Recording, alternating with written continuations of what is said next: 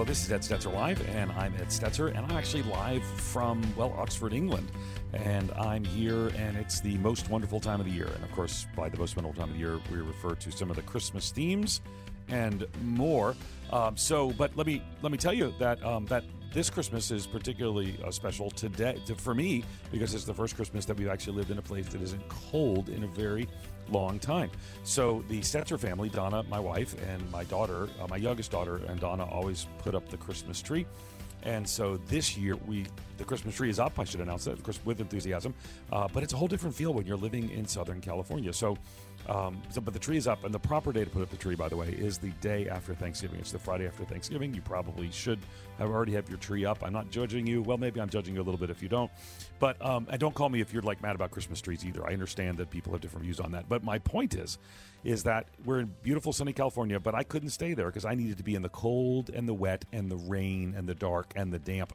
So I'm actually here at Oxford University. I'll be teaching a class all week at Wycliffe Hall, and so excited modular one week class, uh, and so excited to be here. But that means I'm broadcasting live from the UK. Now, those of you who've been long term listeners, you know that Don and I lived here for uh, the fall or autumn, as they'd say here, and so it's good to be back. But I always feel a little bit like um, when we're here because we we don't have the the uh, fine accoutrements of a wonderful studio like we normally do. Our teams work really hard to get all this set up, but it's kind of held together by spit and baling wire. So hopefully everything will go great today because we have a guest.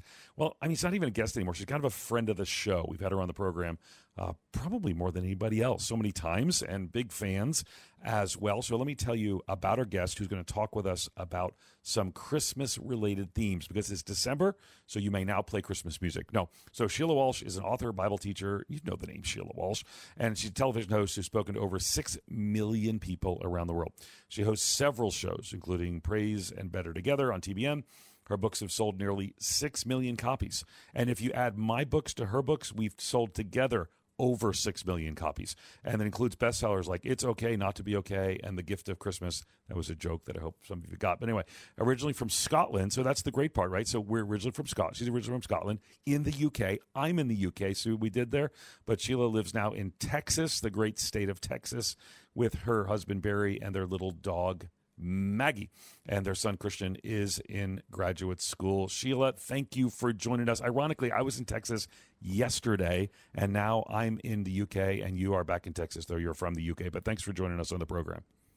Oh, Ed, I'm so jealous. I just, I'm really homesick at the moment. I mean, I know it's dreary and drab and rainy and it gets dark really early, but there's just something about Christmas in the UK that I absolutely love. And by the way, anytime anybody mentions my bio and they say that I've spoken to six million women, it doesn't actually say if any of them are listening. That's true. That's true. Right now, you know, Yes. when you're on the radio, people say like you have a potential audience of like 30 million people, and it's like, well, really, but 30 million people don't have their radio on at any given moment. But so let's just go with it. You know, the, these publicists write the bios, but here's the deal: Yeah. like. Like everybody knows Sheila Walsh. And so we're so excited that you would come on our little humble radio show and talk to us because we're we're fans. You and I got to see each other a couple times last year, I think it was, and so uh, we just would like what you do, and we're excited to have this conversation with you as well. So so um, if but if you were here, it is like literally. I got a group of students here, and after the radio show, what is it like five o'clock here? We're going to go out to um, a convenience store there. Several of them Americans. I got some ordinands from Wycliffe Hall, but the Americans, I'm going to take them out to a convenience store and, and they're all they're all like so it's raining and people just like go out i said yeah that's, that's it's freezing and it's raining you put on an overcoat and because in america you know we'd like shut it down you know people say i can do all things through christ who strengthens me but then they they don't go to church when it rains so i mean so it's a whole it's a different world here so be thankful that you're in the beauty of texas where i woke up yesterday and i and flew overnight to be here in the uk but anyway Wow. so all the business here in the UK, like we're doing, I'm good. We're going to go to one of those uh, Oxford University carol sings during some of our off Oh, time. So, oh, it's going to be super fun. Now I'll make you jealous because you're, of course, classically trained musician. Um, so we're going to do that, but um, but we're also going to do some shopping at the Oxford Christmas Market, which ironically is built over the place where uh, Latimer and Ridley were burned to death. So you look Wow. spot next to them selling ornaments is right there where these people died for their faith. There's a kind of a, a record screech across the conversation. But man, so how do we like walk through super busyness and, cl- and clutter to experience some of the joy and the peace of Christmas. Where do we start? How, do, how does that happen? Well, you know, it's really interesting, Ed, because I've never written a Christmas book before. I mean, I have a lot of Christmas devotionals that I, I love, that I read every year, that different people have written. But um, I think there was just something about, I don't know whether it's the age I am or the stage in life. I felt like I don't want to go through just another stupid Christmas where, you know, we spend more than we have and then I have to lose 10 pounds in January. I'm so fed up with that. so I thought, okay, I need to do a, a, deeper dive. And so I decided to take all the things that um, we're familiar with and, and really kind of research the roots. Like even you mentioned Christmas tree. So um, I found this fascinating thing. And I actually have this book by a woman called Dorothy Haskins. And it's a lovely book. It's called Luther's Children Celebrate Christmas. And, and it's all about Martin Luther in the 16th century coming home one night and she, he sees the trees and the, there's snow on them and it's sparkling and everything else around seemed so drab. So, as she, she says, that he cut down a tree and he carried it home and decorated it with candles. And she writes that he said, he explained to his children that the tree is green in the winter like our faith in Christ. It stays fresh mm. even in a time of trouble. Our faith in Christ stays green even in sorrow alive even in the midst of despair. So there's so many things that I think we just look at and think, oh, Christmas tree. And by the way, I've had mine up since 2020. Yes, three years, yeah, people. Just three kept years. it up. Didn't take it down, just just kept it up. But but there's nice. so much when you actually kind of research the roots of so many of those things, there's a much deeper meaning. Yeah, and I think that's part of the fun. The book is, of course, the gifts of Christmas. It's actually uh, devotions for Advent, so you'd, you'd, have to jump on it pretty quickly or order it online uh, as well. So, um, you know, you kind of lay out for us some of the the ways, you know, some of these some of these additional facts because there's so many things we get. I don't know, we get caught up in, and and you know, people people have different things about Christmas. You know, we we actually didn't how do I say this in case someone's listening in the car in their minivan? We didn't participate in Christmas myths with our children. So, um, and you know, I'm not sure that my, my kids might, if they have, when they have kids, they might have a different view of that as well. And we, and we tried to kind of decommercialize it, but you just, there's a certain force that you can't overcome with this. Yeah. So we, we obviously were very thankful to give gifts to our kids and all that sort of stuff. But we've always tried to, like on Christmas morning, we'll read the we'll read the Luke story of Christmas. We'll we'll pray together. We'll thank the Lord, and we always give a weird tradition for us, but we always give a largest our largest gift to the Lord, particularly for global missions. My denomination has this this Christmas offering for international missions, so we so we give to that as well. But all these things are just trying to acknowledge that man, Christmas has been swallowed up by something else. And yeah. so, how do we get it back? I mean, you talk a little bit about it, but but this is a big part of what slowing down is getting it back from the world. Talk to us about that. Well, you know, one of the things I kind of made a decision about earlier on in this year is like, like I wanted to be kind of like God's secret agent, like God's boots on the ground. Like I think that that if we follow and if we're in love with Christ and that's He's our whole hope and our whole direction, then every day when I get up, I have this prayer and it's very intentional. Lord, give me eyes to, today to see what I'm going to miss, and give me ears to hear beyond what's going on in the culture to, to what's really happening. So let me just give you a little example. I had um, I had this hundred dollar bill that I came across. We just moved a week ago, so we're like knee deep in boxes. And um, in one of my old wallets, there was a hundred dollar bill, and I thought, oh, that's wow, I didn't know I had that. But I had this kind of feeling that maybe God wanted to do something with it. So I stuck it in my pocket. And then a couple of days ago, we have all these boxes, you know, and I'm thinking, what do I do with all these boxes? And I think, I think it's illegal to take it to the back of Kroger and put it in their dumpster, but I think I'm going to have to do that. So I'm, I'm driving off and I can't find Kroger, but there's a little Mexican restaurant, and at the back, there's a big dumpster. And I think, okay, you know, Lord, you're just going to have to cover me here. So I'm trying to get this box into the dumpster and it's too big. And I see a woman coming out of the Mexican restaurant. She obviously works there and she's kind of having a smoke and she's watching me. And I think, oh gosh, any minute now, she's either going to come over and tell me you can't do that or she's going to call the cops. And she starts to approach me. And as she gets closer, I'm like, Lord, what do I do? And she says, and very, her English was broken, but way better than my Spanish. And she said, me help you. What she did was she took my box and she broke it down and she put it in the dumpster for me. And in that moment, it was clear God said, Well, now you know. So I took the $100 bill out of my pocket and I gave it to her. And this woman, she had to be, I don't know, early 70s maybe. She th- threw her arms round me, tears pouring down her face, and hugged me for a while. Now, I have no idea what God was doing with her, but that's to me, it's like every single day, I'm like, Lord, just show me how we are your fragrance in this world that is just getting sourer by the moment. Love that. Love that. We're going to continue our conversation in just a moment with Sheila Walsh, and we're talking about her brand new book. It's a Christmas theme as well. The Gifts of Christmas is devotional, and you can, if you grab it today, you can jump right in and catch along with the devotional content that's there as well. We're going to take your calls as well. Talk to Sheila Walsh, 877 548 3675. Again, I'm live from Oxford, where it's all decked out for Christmas. So let's talk some about maybe the themes of your Christmas tradition as well. 877 548 3675.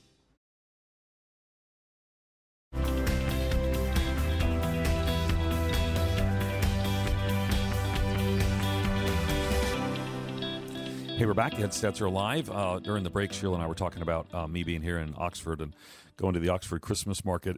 And it is funny how much people love just being here. It's just, you know, you're I'm going to attend a church in the morning that's been worshiping in the same spot for a thousand years. Um, you know, there's a tradition and a heritage that you know Americans we just don't we don't have that. And one of the things I think you kind of tie into the book though as well, you tell stories of Christmas past. I want to talk a little bit about that, and also want to invite our callers. We'd love to hear first if you have questions about Christmas themes or comments about Christmas themes. You're welcome to share those. I would be particularly interested in some of your uh, callers, your kind of traditions how you seek to to keep Christ centered in the Christmas experience. I mentioned ours is that um, you know we do uh, you know I probably just lost my reward in heaven, but we we make sure the largest gift we give is to global missions, just because it's Jesus' birthday, so we want to we want to do that, um, and with other things like you know where we read the Luke two story things that sort. But I bet you've got some as well. Eight seven seven 548 3675. And of course, we'll take your general calls as well. So, um, so talk to us a little bit about some of these kind of when you go back and talk about Christmas past. Why? That's so fascinating, people, because we still. You know, I mean, who doesn't want to watch, you know, It's a Wonderful Life or something like that around yeah. Christmas? What draws us to that? And tell us some of those stories.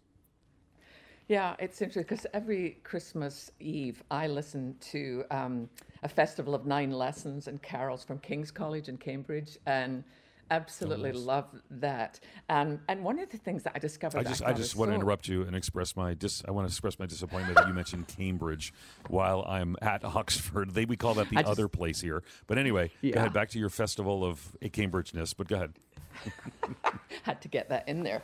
Um, yes. But you know, even just researching some of the history of some of the most beautiful Christmas songs and re- reading the story of Silent Night. It was written by um, a young Austrian priest. His name was Joseph Mohr, and he wrote the lyrics to Silent Night and probably intended that it would just be a localized thing, that it, they would sing it in their own church. But it, it became popular within Germany. But no one could have anticipated the miracle that would take that would happen on Christmas Eve in 1914. You know, it's the middle of World War One, which, as you know, was a bloody, muddy, horrible war face to face combat in the trenches, absolutely miserable. And in Christmas Eve, there, in fact, even the Pope had requested that there would be a ceasefire on Christmas Eve, but neither side had responded. But there's this beautiful story of Walter Kirchhoff, who was a German officer who had been a tenor with the Berlin Opera. And on that night, on Christmas Eve, and it's freezing, it's misty, it's horrible, he suddenly begins to sing Silent Night in German. And there's kind of a hush that falls over it. And the German soldiers join in with him. But the British soldiers on the other side of the trenches, they knew the song. And at the end of the German version, they begin to sing Silent Night in English. And Walter Kirchhoff, he put down his weapon that night because he was no longer a soldier. He was he was a soloist. He, he was using God's gift. And there's something about that. I mean, obviously it did not continue after that night, but I think, particularly in the culture and in the days we're living in, surely Christmas, surely the arrival, the turning point of human history, should compel us all to put our weapons down and begin to sing a better song. Oh, I love that. I love that. You have such a great turn of phrase, and the book's that way as well. And of course, you know, we just all known and listened to you for years. The book, again, is called The Gift of Christmas. I do want to encourage you to pick it up. I think you find it helpful and encouraging. It's uh, The subtitle is 25 Joy Filled Devotions for Advent. Of course, our guest is Sheila Walsh. We're taking your calls as well. Uh, our number is 877 548 3675. We're going to go first to Victoria in California. Victoria, you're live on the air with your question or your comment. Go right ahead. Hello there. I appreciate you taking my call, and hello, Sheila Walsh. Merry Christmas to you, and Merry and to Christmas you, Victoria. To you, Stetzer. oh, I think the best thing for me this year, 67 year old mom, wife, grandma, great grandma, is remembering at age 11 when I accepted Christ in my heart as my Savior. Mm. And somebody explained to me what incarnate meant at age 11. And I just couldn't believe that baby Jesus was wrapped in flesh and he was God. And it blew mm-hmm. me away. I couldn't wrap my mind around it. And even at age 67, it still brings tears to my eyes wow. to imagine the God of the universe to put himself in such.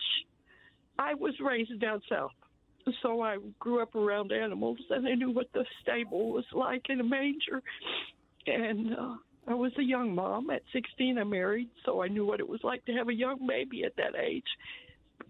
I, I didn't know that at 11, but at 16, I knew what it was like to hold a little infant in my arms and be responsible.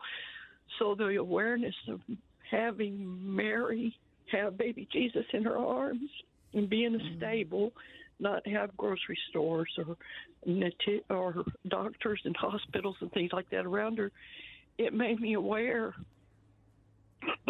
Of what she really went through. So at 67, it still impacts me every year. It's hard for me to pack my nativity. yeah. my nativity sets yeah. away because I think to myself, it's precious every day of the year. I would love to celebrate Jesus' birth every day, and I hope that mm-hmm. I do. And, mm-hmm. and I know my grandkids think that Grandma's a Jesus freak. They've told me that.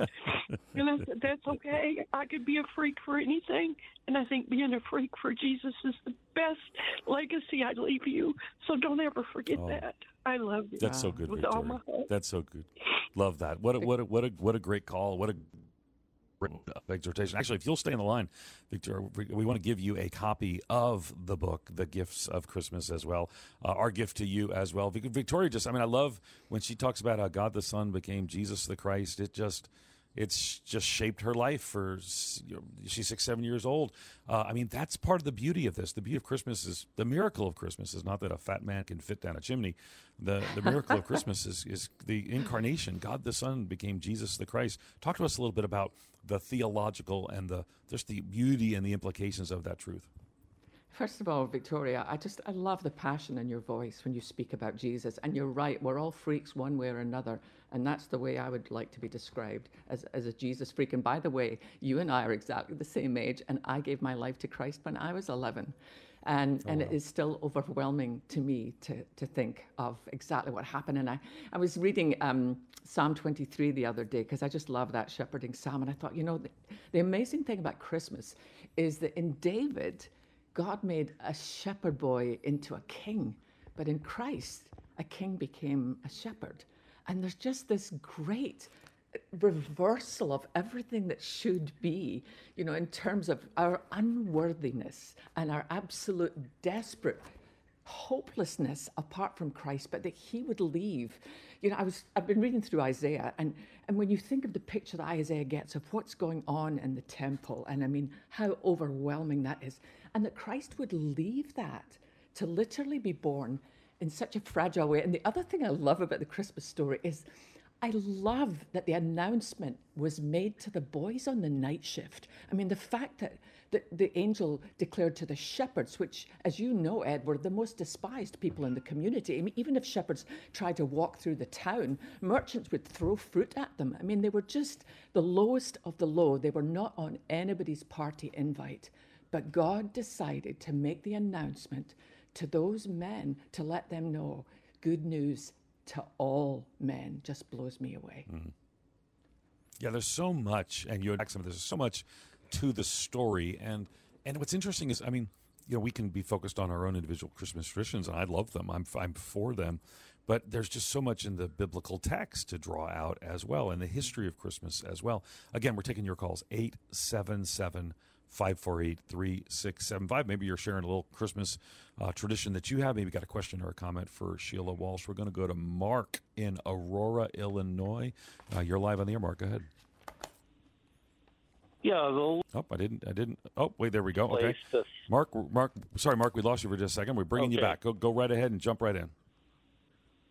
Well, the Lord has providentially placed a spiritual anniversary right between Thanksgiving and Christmas. I received what the charismatics in those days were calling the infilling of the Holy Spirit. I just know that I came closer to the Lord, and this was in December 2nd, 1973. I was 15 years old. It is now December 2nd, 2003 or 2023. I'm sorry, and I am 65, and I am grateful for 50 years of walking with the Lord. I am grateful for being a contented single who knows that he needs Jesus more than he needs any woman and I'm hmm. just I'm I'm remembering with gratitude the things that the Lord was doing back then and the things that He's doing now. And this is a 50th anniversary, and I uh, I'm looking forward to Christmas, and it's just a wonderful time of year for me. Well, that's awesome. I love the uh, marker mark that's actually there. If you'll hold on for just a second, we're going to give you a copy um, of the gifts of Christmas. And, you know, I mean, I think so much of that is remembering. So much is because here's the here's the reality. I mean, you you know the shield. It's not a secret. Uh, December 25th is probably not the day Jesus was born. Yeah. The shepherds are not out watching their sheep at night in the middle of the winter time, et cetera, et cetera. But but even as as Mark was talking about, it's like a marker for us to come back and you know to rethink to re to, uh, to re-expect. I, I, know i think i made up a word there but there's an expectancy that's there. Um, so how do we walk through this? Because it's hard for us to be expectant and especially you know kind of when we're waiting on the lord. How, do, how does advent expectations waiting on the lord faithful expectancy how does it all tie together you know what I loved about Mark's comments, or that you know that he is a single man and that he realizes that his need for Christ is so much greater than his need for for, mm. for a woman, a companion that way. But it made me think of I always hated mistletoe growing up because I was not an attractive mm. teenager. I was not on anybody's list of women who need to be kissed. So I avoided it like the plague. But what, when I, dis, what I discovered about mistletoe, I love my BBC Wildlife magazine, but I, I learned something in there where it said that mistletoe can't survive or thrive on its own. It's actually its scientific name, I think, is for phoradendron or something, but it's Greek for thief of the tree. So mistletoe hmm. literally steals nutrients to survive. Um, but the interesting thing to me that I think shows about how we are grafted into Christ is um, I read this article in my magazine that says that it's a partial parasite, which you know it attaches to a tree via suckers and roots, absorbs water, but then it goes on to produce its own food via photosynthesis.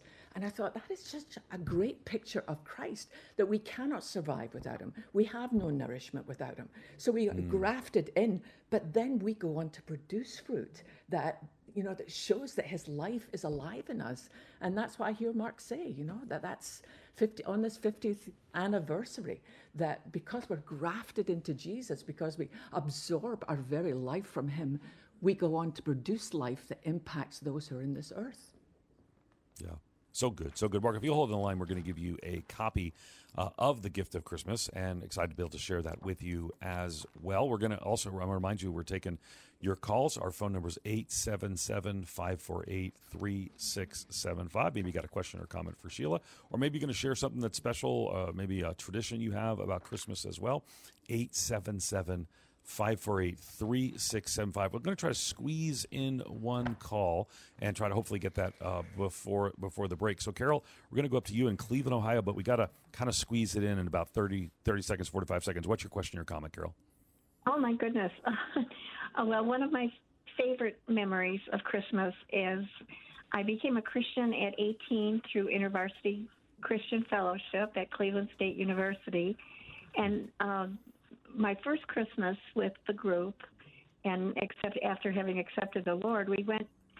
They had a tradition of joining with other campus IV fellowship groups at a mansion in Cleveland, and it was very dressy, very formal. And the gal that led me to the Lord was driving the car, and we pulled in the parking lot, and of course it was dark, and a fella ushered us into the parking space, and I opened my door and fell right into a storm sewer. Okay, Carol, I want you. I got to hold get you on because I want you to hold on to the other side. I want you to finish that story because I got to know how that ends. Stay with us. We're going to continue our conversation with Sheila Walsh and hear the rest of Carol's amazing story and your calls as well. 877 548 3675.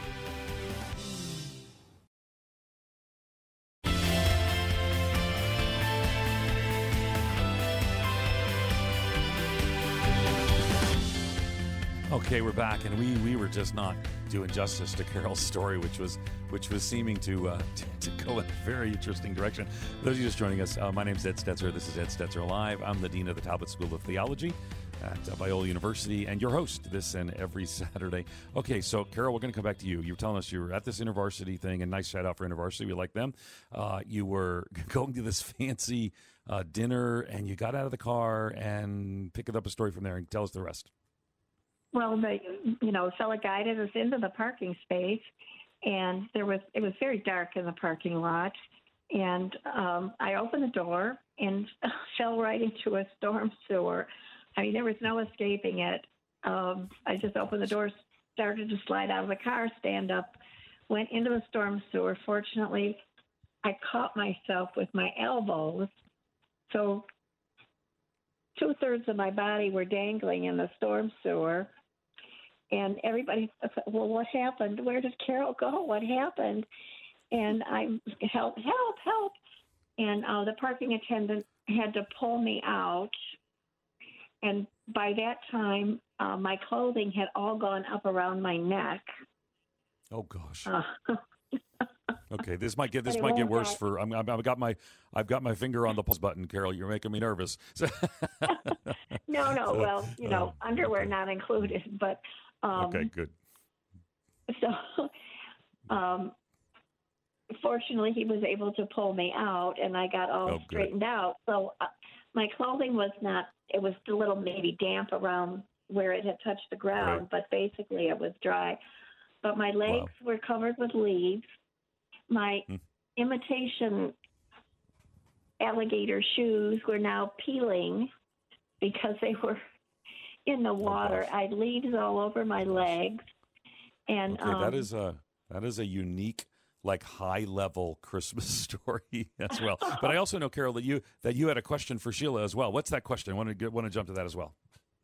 Okay, um, but just real quick, the the thing that really got to me about the rest of that evening is when I went in. Yeah.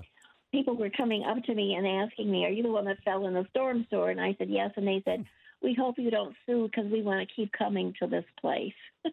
okay. Okay. oh gosh. My question. yeah. My question um, for Sheila is my grand oh my mother's family was all from um, Scotland, and they had a tradition um, at midnight. Someone with dark hair had to was good luck for them to walk into your home. So every New Year's Eve, at midnight, my father would be the first one to enter their home because he had black hair. And I just, oh. and I think they called that Hogmanay was New Year's Eve. But um, I just wondered if you had any particularly um, other things about, you know, Scottish uh, traditions. That's a well, good question, Carol. If you'll hold on the line too, we're going to give you a copy of Sheila's book as well. So, Sheila, what do you think?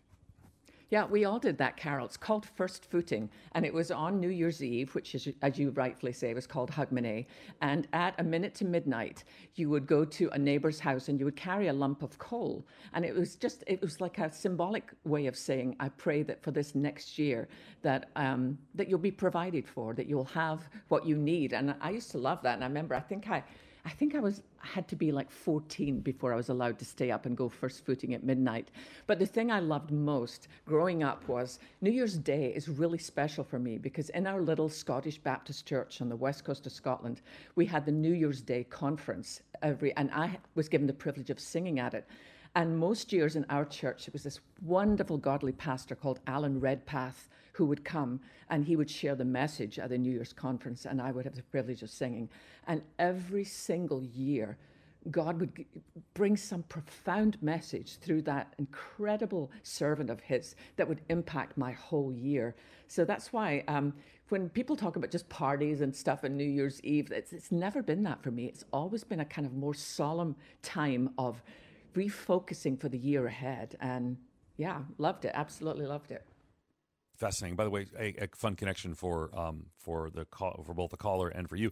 Of course, Alan Redpath, those of you don't know, was the pastor of Moody Church, and of course, Moody Bible Institute connected historically there as well. But he also wrote for InterVarsity, which is sort of a fun connection that's there from our from our caller Carol. So, Carol, hold on the line. We're going to give you a copy um, of Sheila's book as as well. So now you were that was kind of a New Year's Eve tradition. Are there like certain Christmas traditions that that Scottish people do that are different than the rest of us? I'm not sure that they're really different. I mean, my, my favorite thing every Christmas Eve, and I, it was a fairly small church, maybe 200 people, which let me personally say I loved. I love small churches. I love being in a place where you walk in and you recognize people and you, it's just, that, that's really where yeah, my but you go is. to like a monster-sized church today, so like like, and I do too. So I mean, I love small churches too, but but but you don't go to Well- one. So, but it was well, a small well, church. Actually, Tell me more. Actually, we we're about to because we've relocated to a different area. Um, um, in Oh, a okay. place called Colleyville, and so that's our pursuit at the moment. We're Yeah. looking for a small church where we can kind of Good for throw you. ourselves in. But New Year's, I mean Christmas Eve, we always had the candlelight service. But for all the young people in our church, that was a time when we would literally just go out um, onto the streets and just see if there was anyone that we could invite, because you were never supposed to come to the Christmas Eve service by yourself. It was always supposed to be a time where you would invite someone. And my most profound memory, there was a, a family in our church that, I mean, I loved them. They'd been in our church for several generations. But um, the, the gentleman had a bit of a, a problem with, with alcohol, and he'd kind of fallen off the wagon again. And so my best friend and I we were walking down to the harbour to see if there was anyone that we could invite to come with us. And I saw a man kind of lying on the street. And so my friend and I went up and asked if we could help. And I realized it was this man from our church. And he was not in a good way. And I said, I said to him, please come with us. And he said, Jill, I can't. I can't set foot, foot in the church tonight. And I said, okay, here's the deal. We'll wait till the service has started. And then you and I will just sit in the back row. You know, we'll just, nobody has to see we're there. And I'll get you out before it's over. And so he agreed to come. And I will never forget that service because it was like, there's something about when you sit in the presence of the reality of what Christmas is actually all about, which is that we're all lost, we've all messed up, we're all broken, we've all fallen. And that's why God invaded our space to tell us that there is a way back home. And when I go back home to Scotland now, that darling man is, is in the choir singing. And I think that's what Christmas is all about. I love that. I love that. I, when I was leading Lifeway Research, we did a study and we asked people, you know, kind of when they were most open. We actually asked them, like individually, you know, are you more open during a natural disaster or whatever else it may be? And Christmas was the top of the list consistently. Forty-seven percent of people said they were more open. Now that mm, it could have been open, mm, you know, all year at some level, but forty-seven percent said they were more open. It's one of the greatest opportunities is to reach out to people and share the good news of the gospel with them. And I love that that nobody um, nobody comes alone to Christmas Eve service. And but loneliness is is obviously. I mean, a lot of our listeners right now. This is a this is a hard time of the year, and loneliness can peak for people, Christians and non Christians alike. And you talk about some scriptural promises that we can hold on to uh, during this season related to loneliness and how to break through that. Talk to us a little bit about those. Yeah, it, it's really. I've been rereading um, a lot of the C.S. Lewis's books recently. I just got the whole Narnia set again in a box edition, and I've been reading through, and it brought back this memory to me of uh, of a, a Christmas morning. My my mom, we, she was a widow and very low income, and so we didn't have a lot of money to do fancy things at Christmas. But one of the things she would do is that we all had um, a library card. and part of uh, part of our weekend would be going to the library and she said we can't go to the world at the moment but the world could come to us and we would get out classical music and great books and things by dickens and but i remember on this particular christmas morning and this is really not answering your question but it was i was reading through the lie the lion the witch and the wardrobe and i remember coming to the place where I said I threw the book down, and my mum said, "Sheila, what's wrong?" And I said, "You know, the White Witch just killed Aslan. I hate this story." And I remember my mum saying to me, "Then you have to read on." And I think that is true in life, Ed. Some people right now are in the loneliest, darkest days of their life, and I keep saying, "You have to read on. The story is not over. That's what Christmas is all about. You have to read on." Oh, such a good word, such a good word. Continue our conversation with Sheila Walsh. We've got one more segment for your calls as well. If you want to call us at 877 548 3675. Her, her brand new book is The Gifts, plural, The Gifts of Christmas. I want to encourage you to get a copy of it as well. We're going to continue our conversation with her and really go right to your calls uh, when we're back in just a moment. 877 548 3675. Ed Stetzer Live, live from Oxford with Sheila Walsh, who's in Texas. And your calls in just a minute.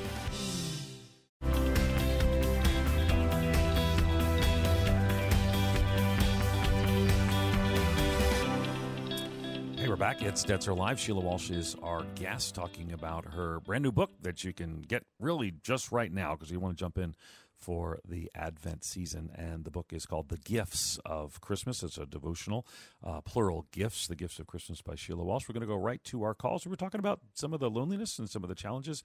And uh, Penny has something that maybe adds to some of that question. Penny, you're live on the air with your question and your comment. Go right ahead. Provide suggestions for celebrating Christmas for those grieving the recent death of a loved one. Penny, thanks so much for your call. And hold on the line, too. We're going to give you a copy um, of Sheila's book, The Gifts of Christmas. I mean, this is, you know, and Sheila, it's also personal for me. Both both my mom and my wife's mom are widows this Christmas for the first time. We lost both of our uh, both of our stepfathers, and so you know we're we're thinking about this. We're trying to make sure that they're not alone and more. What do you, what do you think in general? How about someone who's grieving during this this Christmas season? Uh, first of all, Penny, I'm so so sorry. I mean, there's just I think particularly when something happens around this time of year or when an anniversary, when something significant happens. I was doing a Facebook Live the other night and talking about, you know, an empty space at the dinner table and how agonizing that is. And, you know, it's interesting. When I lost my, my mum, um, which was just about three years ago, and I still catch myself. In fact, the other day, I, I, passed a store that I used to get clothes for my mum, and she liked it. I, I, thought it was horrendous, but she liked it. And I actually went into the store before I thought, oh, for goodness sake, what are you doing? And and so what I did for a year and for all through that Christmas time was, and this will sound strange, but I'll, I'll explain why.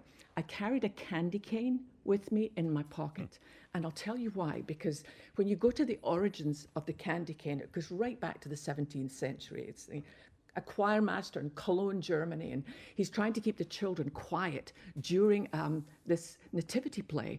And he, he can't keep them quiet, so he thinks, well, I'll give them a piece of candy, but he thinks that looks irreverent. So what he did was he got the local candy maker in the village to take white peppermint sticks and twist the top over to look like a shepherd's crook and he gave that to each one of the children and it looked and it kept them quiet but there's something about remembering psalm 23 that even in the dark even if i walk through the darkest place I will not be afraid because you are with me. And there's something about the image of Christ as the shepherd. I love the fact that I was in Israel in March and watching shepherds getting their sheep into the pen at night. And once they're all in, this is what I thought was fascinating. The shepherd slept over the opening and the message was clear if you want to get to my sheep, you're going to have to come through me. And I just, I would want to remind you, Penny, that Christ, the Good Shepherd, is walking with you. You know, when you look at Psalm 23, where it says, um, I will fear no evil, for thou art with me, um, the thou and art, there's words that have been added to make sense in English, but in the original Hebrew, it says, I will not be afraid, for you, me, in other words, you can't get a thread between us. That's how close mm. the Lord is to you during this season. I, I, ache with you for your loss, but I want you to remember the Good Shepherd will never leave your side. Mm. Mm, such a good word, Sheila. Thank you so much. Um, let's go to Tom in Chattanooga. Tom, you're live on the air with your question or your comment. Go right ahead. Hey, uh, thank you for taking my call. Um, I just had a comment that one thing I like to do at Christmas and also on Communion Sundays and at different times is to remind myself that all the stuff in the Bible actually happened on real days, just as real as today. Like it's raining here, I think it's raining where you are, and it, you know some days Jesus got rained on and all that, and so it just helps me to remember that it's it was all real.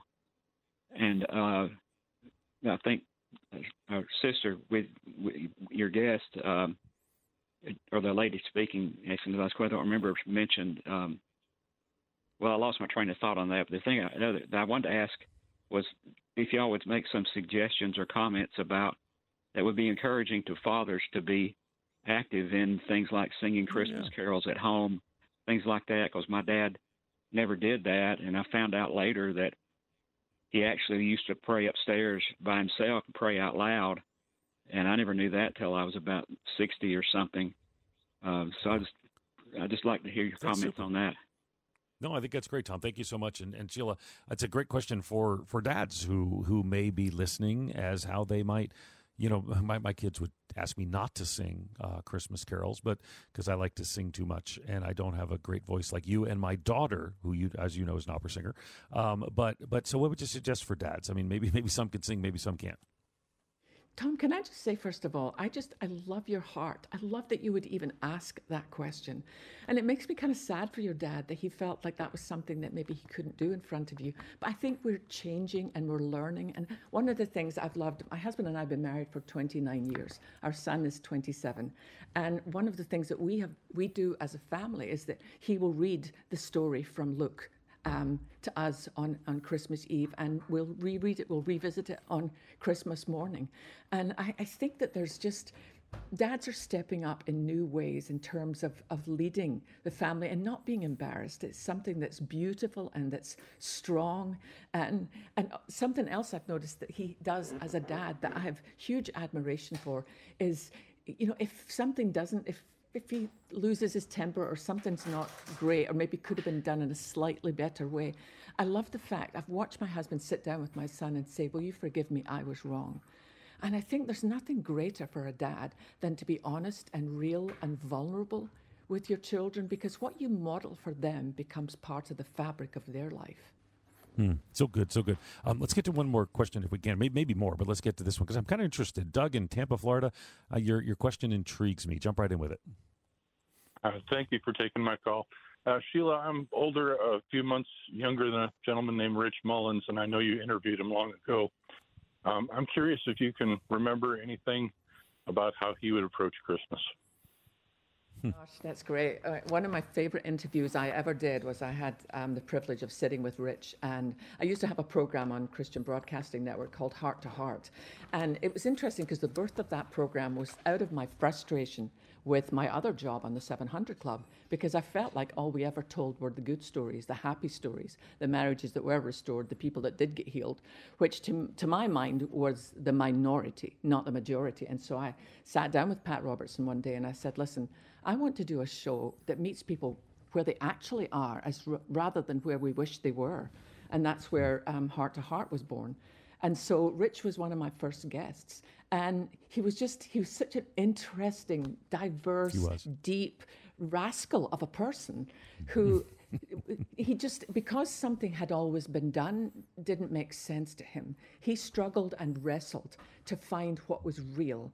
And I think more than me, perhaps most people that I've interviewed, Rich had a true, deep understanding of our utter, desperate need for Christ, for his grace, and for his mercy. And he was a strange mixture of sorrow and joy. I saw in Rich that you can walk with both of those things in your hand at the same time. You can grieve for a world that makes no sense and yet have joy in, in your relationship with God. That I think Christmas with Rich would have been an interesting time. I think so too, as well. That'd be fascinating as well. Well, uh, we got a, we got about a minute left, so maybe just give us kind of a, a, final exhortation to people who are maybe looking at the Christmas time. What practices maybe do you do during Ad- Advent that keep Jesus at the forefront? How does that work for you? One of the things that I, I do and that is really important to me is I find in every day a place to be quiet. And sometimes, if it's a nice day like today, I'll maybe go out and I have a favorite tree I like to sit under. And I'm learning the beauty of silence, of listening for God in unlikely places, and, and not. I mean, I'll go to the mall at some point, probably, if my husband drags me, but mostly I'll find a place to be quiet and to remember and to celebrate the good news that God has come to us. Love it, love it. And so thankful for you for joining us for the program as well. Again, for the book, the book is The Gifts, plural, The Gifts of Christmas, 25 joy filled devotions for Advent. And we're so thankful that, you know, we get to move into this season of Advent expectation, of looking forward to the coming of the Messiah. Uh, I always tell my kids that, you know, Advent is this time of like a reenacting, it's a replaying of this Advent story. And it's kind of a spoiler alert, you know, Jesus is born, but the expectation that's there. And I love Advent devotionals. So I want to commend to you gifts the gifts of christmas 25 joy filled devotions for advent hey let me thank my team as always for the good work that they do went a little extra above and beyond as we're broadcasting live from oxford so thankful for them helping us to make that happen and, and our guest in texas while i'm in england kind of crazy world in which we live today so thanks to sheila walsh for joining me thanks to our behind the scenes team my producer karen hendren my engineer Bob Moreau, and Lynn aptly manning the phones today. To hear today's program again, you'll find it at edstetzerlive.com or at the Moody Radio app. And you can follow us on, you know, Facebook and Twitter and Instagram, all at Ed Stetzer Live, and be able to follow along with us as well. I hope that you're taking some time in the hustle and bustle of this season to stay focused on Jesus. I'm actually teaching a modular class all week, so I'll be in class, you know, eight hours a day for the next five days. But even for me, I'll take some time away to pray, to seek the Lord, be with my family. I hope you can as well. Hey, thanks for listening to Ed Stetzer Live. And Ed Stetzer Live is a production of Moody Radio, which is a ministry of Moody Bible Institute. Again, we'll listen, talk to you next Saturday. Looking forward to it.